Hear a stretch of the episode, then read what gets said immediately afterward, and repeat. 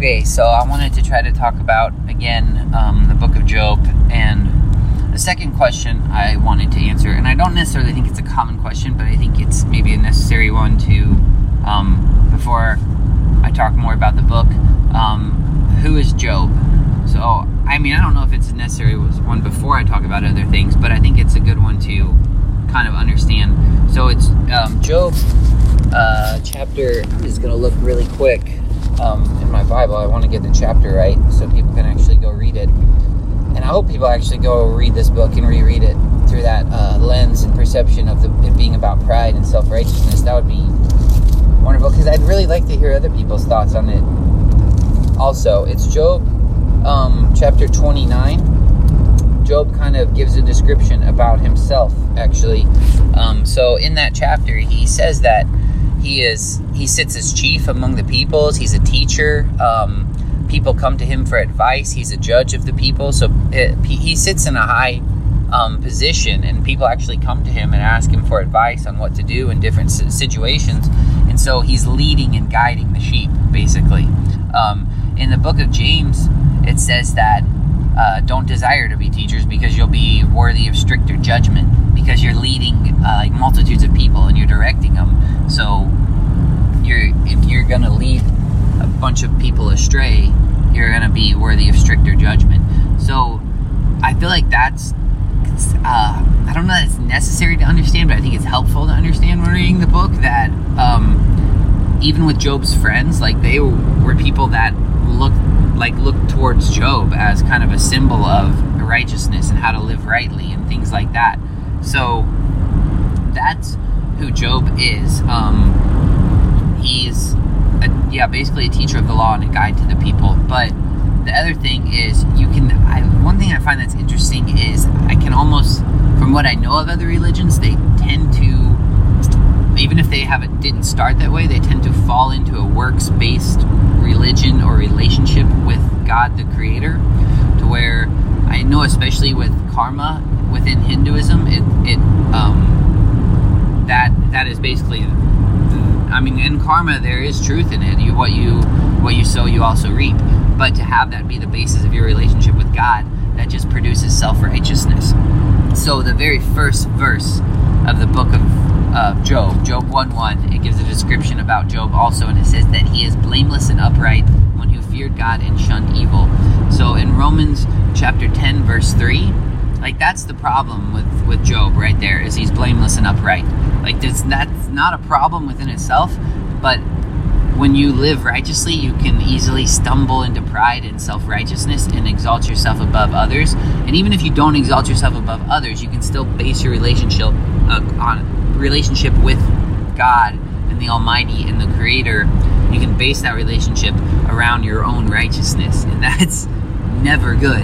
In Romans 10:3 it says that's what the Jews did. They were ignorant of God's righteousness and tried to establish their own righteousness. In the book of Deuteronomy, God says multiple times to Israel, He says, I did not choose you because of your own righteousness. Get this really clear. It's not your righteousness that is like is why I choose you at all. So that's the the one problem. Even Paul in the book of Philippians, he says himself that uh, I think it's chapter three. He says himself, chapter three, I think verse six, where he says that he himself was blameless according to the righteousness that is in the law. He was blameless, and yet he was still killing Christians. And Jesus said, "Why are you persecuting me?" He was actually persecuting Christ through his blameless righteousness, um, because he was uh, delving into uh, self righteousness. And so that's another thing with Job is that, um, and I mean, I'm not like bashing the guy. Like, I love Job. I think he's a great character of the Bible. I think the, um, to be thrown into this world of chaos and confusion and suffering and still cling to God when you don't know what's going on, like, you really, I mean, it's an ancient book of the Bible, and they had less knowledge, and so he did not know what was going on. He didn't know why this stuff was happening happening to him. But it's like that's can't base your relationship or your suffering or any of that on your own self righteousness, or you're just acting and engaging in pride. Um, and so that's that's another thing with Job is that it's um, that first verse stands out to me a lot. Is that that it's not a bad thing. And it even says that Job rose early and made sacrifice for his children every day because he's thought that they might have sinned. So it's like he's yeah, he's basing his relationship and his right standing with God off of these sacrifices that he can make and these deeds that he can do.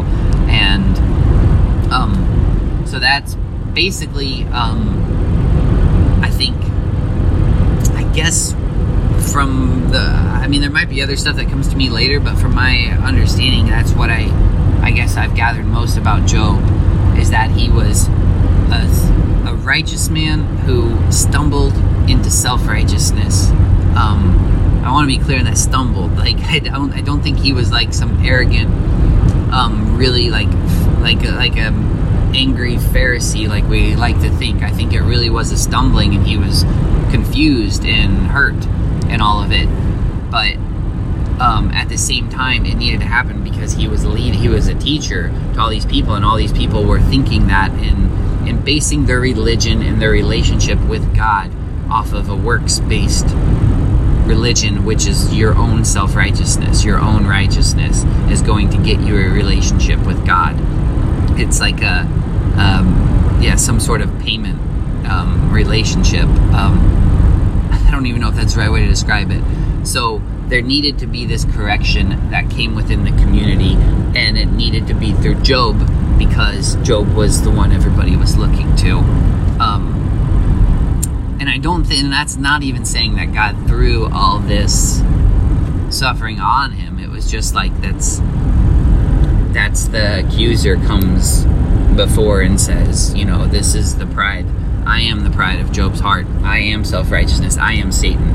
I am the pride. I am pride, and I'm coming before you, God, and I'm opening the door to destruction, sort of thing. And God says, "Well, He's in your hand." Like it's not that God threw him out of, of um, into the hand of Satan or destruction. It's just you open the door to that. Pride comes before destruction. So anyway, that's uh, I guess all I want to say. Um, I don't know more may come to me later. Um, I'm gonna try to, uh, like I said, get more questions about the book and try to list them out and hopefully I can. I don't know. Like I said, I don't. I mean, I don't think I know very much at all. It's just the little bit I feel like I may have gathered. Um, it's and it that always makes me feel like I lo- know even less and less. uh, that verse in Ecclesiastes, all this I've proved by wisdom. I said I will be wise, but it was far from me. So it's like the more I learn, the more I realize, the less I know. So, but I still hope it could be maybe helpful to to some people and can add to maybe be an addition to what they already know. Um, so that way we can all understand, I guess, these these concepts and ideas, and uh, and we can all understand the Word of God better and find comfort in it. Thanks.